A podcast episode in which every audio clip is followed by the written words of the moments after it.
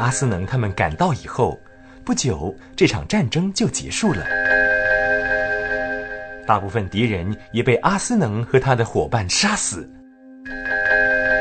其余还没有死的，看见女巫死了以后，有的投降了，有的逃跑了。露西又看见彼得和阿斯能正在握手，彼得的样子有点奇怪，脸色苍白，面带着素容，好像长大了不少。都是爱德芒的功劳，如果没有他。我们早就吃败仗了，女巫把我们的战友东一个西一个的变成石头，简直无法抵抗，又不能够使他停下来。就在女巫把你的豹子变成石像的时候，爱德芒奋不顾身的冲破三个食人鬼的阻拦，跑去救援。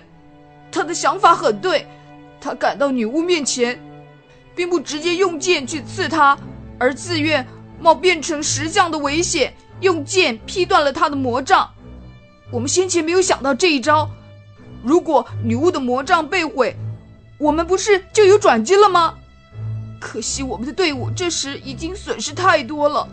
埃德芒的伤势很重，我们赶快去看看他吧。他们在战场前线不远的地方找到艾德芒，由水獭太太照顾着。爱德芒全身是血迹，口张大着，脸色发白。快点，露西！露西猛然想起圣诞老人送给她的宝贵止痛药，可是她的手抖得很，费了好大的劲儿才把瓶塞打开，往她哥哥的口里倒几滴药水进去。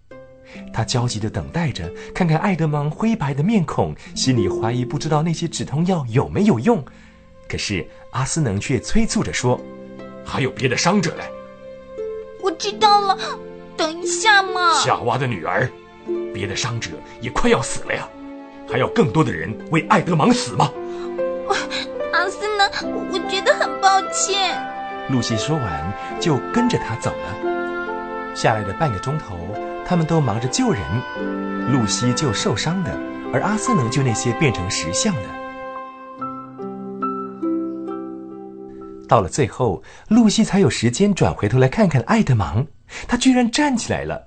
灵药不仅治好他的伤，而且使他的样子看起来好得多了，是他以前从来没有看过的。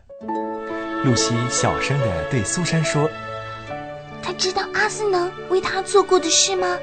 他知不知道阿斯能和女巫的协议为的是谁吗？”“嘘，小声一点了。他当然不知道嘛。”“嗯，苏珊，你觉得应不应该让他知道呢？”“嗯，我想。”还是不要让他知道好了，否则就使他太难堪了。想想看嘛，如果是你处在他的地位，你会觉得怎么样？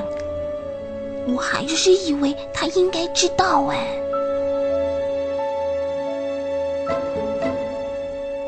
阿斯能在战场上封爱德芒为武士，在这同时又发生了别的事情，他们的谈话就被打断了。那天夜里，他们就在那地方过了一夜。我不知道阿斯能为他们弄了些什么食物，只知道大约在八点钟左右，他们大家团团围坐在草地上，举行了一个兴高采烈的茶会。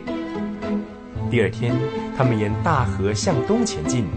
第三天下午三点钟左右，他们就到了大河入海的地方了。开培拉城堡高高耸立在一座小山头上。那天傍晚。喝完茶后，四个孩子跑到沙滩上去，脱掉鞋子，褪了长袜，让荡漾的海水带着细沙冲过脚趾，又卷回来，伫立着看远方波涛起伏，倾听天空海鸥的啼叫，尽情享受大自然赐予的欢乐。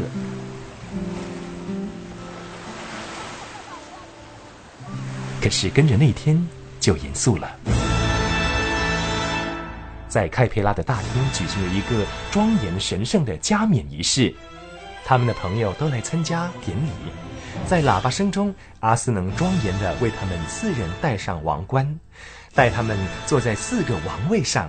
群众里立刻响起了震耳欲聋的欢呼声：“彼得王万岁！苏珊女王万岁！”